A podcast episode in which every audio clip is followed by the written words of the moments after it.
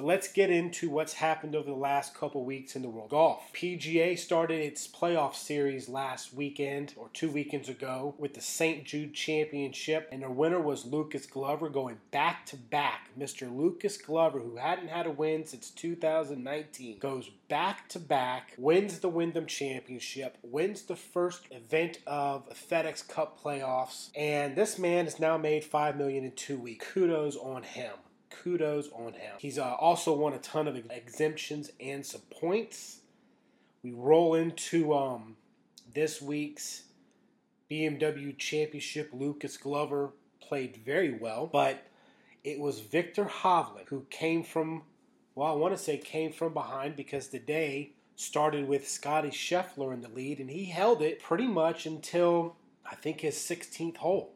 He was playing right behind Viktor Hovland. Viktor Hovland was the uh, second to, or the, so yeah, the second to last group playing, and Scottie was doing things, and it looked like it was Scottie's to win, and Viktor tied him up on the hole ahead of him. I think it was 17, and Scottie ended up bogeying 16, dropped a shot, and Viktor did Viktor things and cruised right in for the win. Not only did he do that, this man shot a 61, which was A, the course record, and B, it's the lowest round ever shot in the FedEx Cup playoffs. So, congratulations to Viktor on that one.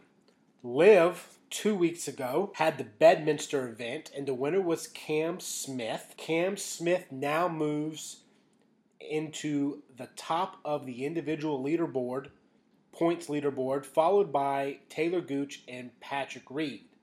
Smith's team, Rippers Golf Club, also won the Bedminster event, but did not crack the top three on the team standings. That still stands at four aces, Torque Golf Club and Stinger Golf Club. Then over at the LPGA, we had two weeks ago the British Open, and the winner was Lilia Vu. She is a two time major winner. Both of those majors have been this season. She won the Chevron Championship earlier this year as well. So, congratulations to her. And the runner up was Charley Hull, who was our runner up at the U.S. Women's Open. So, you can expect a lot out of this young lady, too. It feels like her game is right on the cusp of breaking out into something great. This week we had the ISPS World Invite, which was a co sanctioned event between the DP World Tour, the LPGA, and the Ladies European Tour. And the winner for the women's side was Alexa Pano, the young American who was going to lose her tour card this season. She was had a really rough rookie season and she was going to lose her tour card, but this past Sunday on her 19th birthday, she gets her first ever win, secures her tour card, and gets that little monkey off of her back, and now can continue rocking and rolling in her career. So, congratulations to her. On the men's side, we had Dan Brown, another uh, Englishman, and another rookie securing his first win. So, that's what's been going on uh, in the world of professional golf, at least tournament wise. We got a lot to talk about on what's been going on behind the scenes and what's coming up with the Ryder Cup. So let's get into that and do that right now. Oh, yeah. Stay up, stay up. Stay there. All right, it's the What's Going On section where we discuss what's going on in the world of golf. I want to keep it kind of quick this podcast. A few things I want to touch on. Talk some Ryder Cup. I promised a little discussion of the uh, European Ryder Cup team so far, three guys have been a lock on this team Jon Rahm, Rory McIlroy, and Viktor Hovland. So, you know, no surprise with those three names. But it makes you wonder where are we going to go with the rest of these? And honestly, I don't know. I mean, you know, you got 12 guys on the team, three are locked. That means we got nine more spots to fill. I mean, Tyrrell Hatton. Um, you got to think uh, Tommy Fleetwood's a lock. Maybe Sepp Straka. Matt Fitzpatrick. Those are some guys right off the top of my head. But other than that, it kind of makes you wonder where they're going to go with, with their depth. And um, we have some announcements on the uh, U.S. side. We have locked in our first six, which are Max Homa, Patrick Cantlay, Wyndham Clark, Scottie Scheffler, Xander Schauffele, and Brian Harman, which leads the six captains' picks. Where do we go with those? Brooks Koepka kind of fell out of a locked position, but he is a reigning major champion. And I think it'd be a huge mistake to leave him and Bryson off the team. So out of those six picks, let's say we add Koepka and Bryson, we got four more picks there. Gotta assume Rickie and Keegan Bradley. I'd like to personally see Tony Finau. And you've got one more pick there, and I don't know. Who do you think it should be? I mean, does JT kind of sneak in? Uh, I don't have Jordan Spieth up here as well. Could he get in? So a lot of moves to come come along here shortly.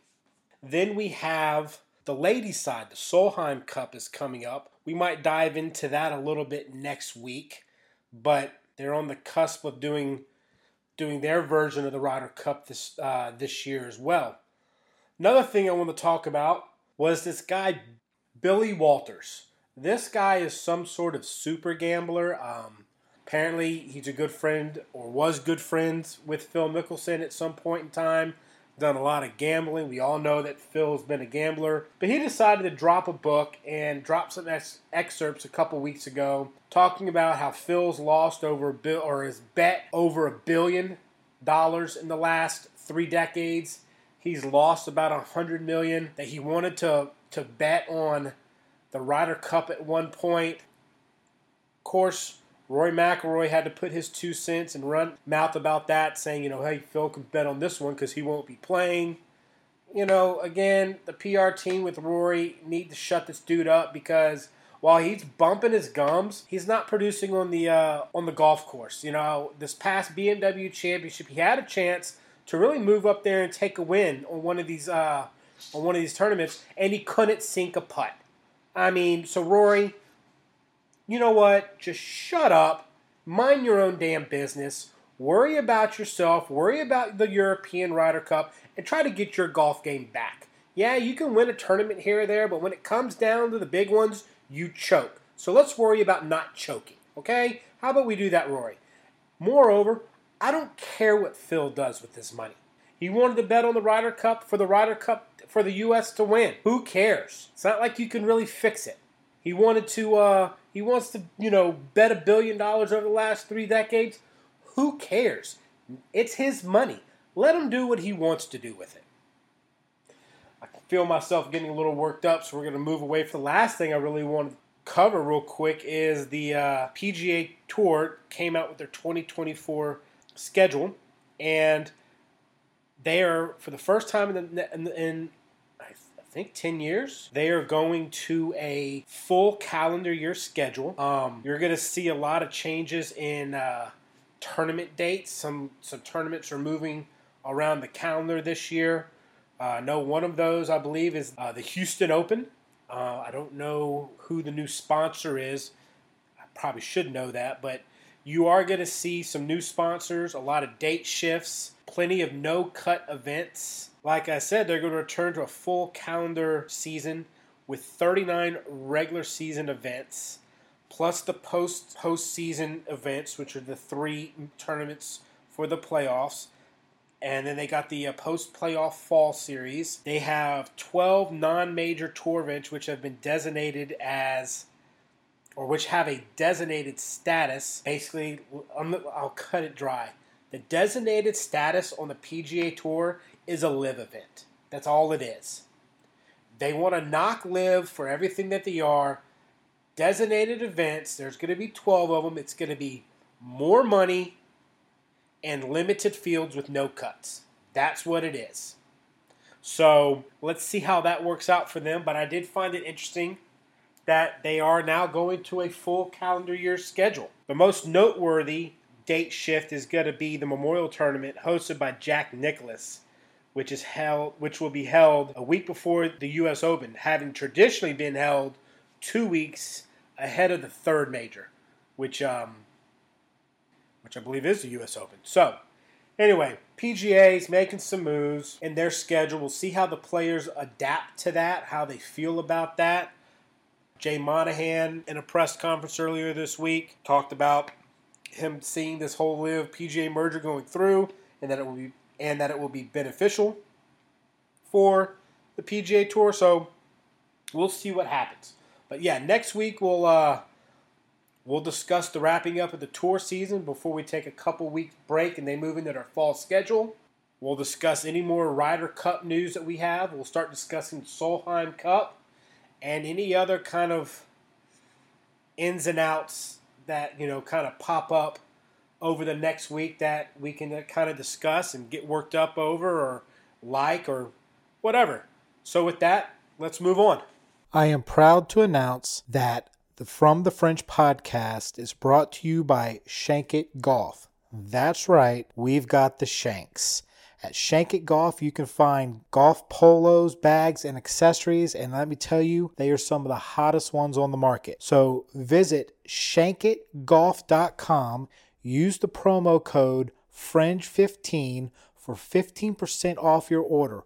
Or better yet, you can jump over to the Instagram page, give us a follow, and click the link and do your shopping from there. That is shankitgolf.com. Yes, we at From the Fringe have the Shanks, and we want you to have them too. Oh yeah. Stay up. Stay up. Stay there. Okay, before we wrap up today's show, let's talk about what's next. And for the PGA Tour, it's the end. It's the last tournament of the season, the Tour Championship in Atlanta, Georgia. I know, I know this is a sad moment for us, but don't worry, it doesn't last long.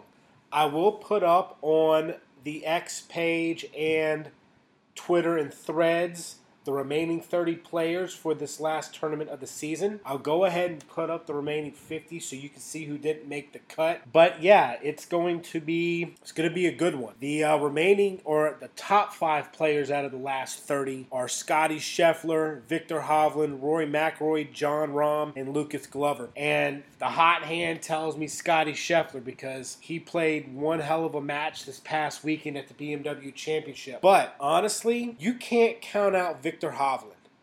This guy has been automatic this season. He was on the cusp of winning a few majors. He's always been there in the mix. These are his stats this season. Viktor Hovland has had 24 starts, two wins, eight top tens, and zero missed cuts. That's about as automatic as automatic can get. This dude is there week in, week out when he decides to play, and he is dangerous. So don't count him out. The women have the CP Women's Open over in Vancouver, British Columbia. I've seen on um, social media a lot of them are making their plans and we're getting ready to travel out for this tournament.